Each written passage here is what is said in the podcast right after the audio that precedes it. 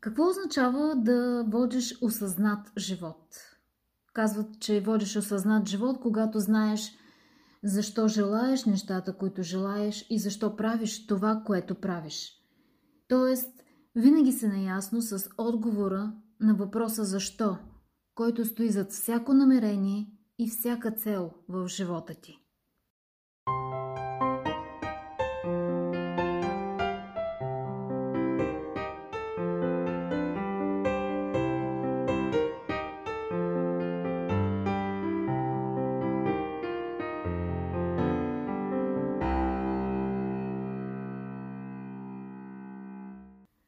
В този епизод продължавам мислите си от предишния, защото ме вълнува тази тема за правилните мотиви и намерения, които ни движат в живота.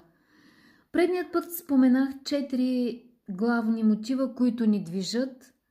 Това са страх, удоволствие, дълг и любов. Казват, че ако мотивът, който те движи не е любов, не е лично развитие, познание – то може да постигнеш целите си, колкото и високи да са, но няма да изпиташ емоционалното удовлетворение. Няма да се почувстваш щастлив. Когато правиш нещата от любов, от желание да бъдеш полезен, тогава сееш семена. Когато ги правиш от стремеж към превъзходство, от алчност, от желание за отплата, тогава отглеждаш плевели. А плевелите в живота са това, което ни прави нещастни – ще ви дам пример. Има хора, които тръгват на фитнес, за да постигнат желаното тяло, с което да натрият носа на бивша гадже. Ето това е да отглеждаш плевел. Те, разбира се, няма гласно да го признаят, но подсъзнателно това е мотива им. Проблемът е, че дори като постигнат добро тяло, пак няма да изпитат удовлетворението, което са очаквали, защото Въпросното бивше гадже може изобщо да не забележи промяната или пък да не му пука. Понякога имаме добри намерения, но ги обвързваме с погрешни средства. Искаме да повишим своята увереност и започваме усилено да работим за повишение в работата си. Работим докъсно, правим всичко възможно, за да се забележи труда ни и да получим по-висок пост. И когато евентуално получим този пост, там виждаме, че има и по-високи нива в работата и нашата несигурност се връща. Истинската увереност не бива да се обвързва с външни постижения. Тя трябва да идва отвътре. Ето как имаме добро намерение, което е свързано с личното ни развитие, но използваме погрешното средство, за да го постигнем. Тези погрешни средства са също плевели в градината ни – когато плевелите са повече в живота ни, те задушават добрите растения и това ограбва радостта ни и чувството за удовлетворение.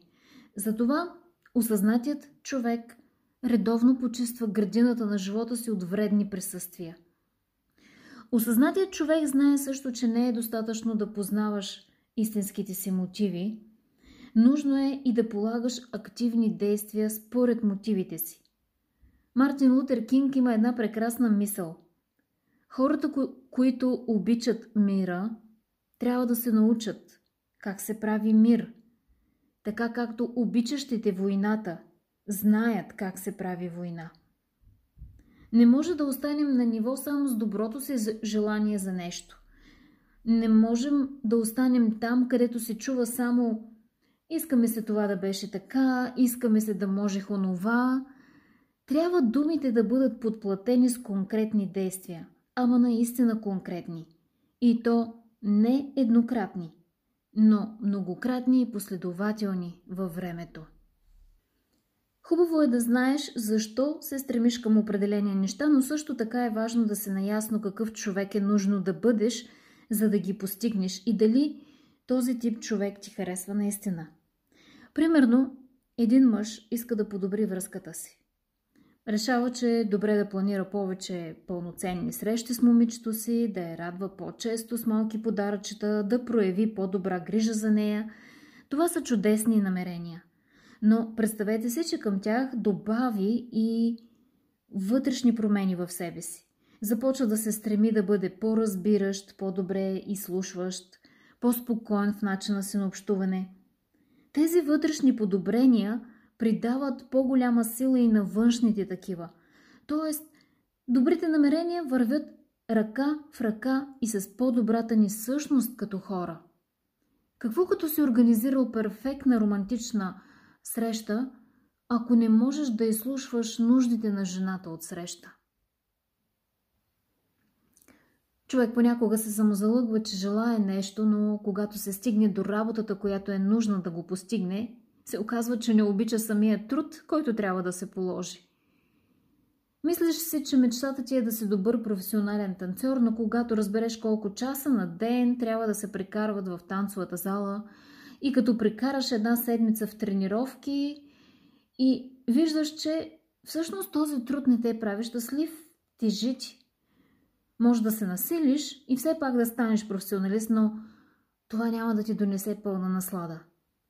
Човек трябва да обича своя път за постигане на целите си. Трябва да обича самия труд, който полага, за да е сигурен, че е движен от правилният мотив и това е нещото, което ще му донесе удовлетворение.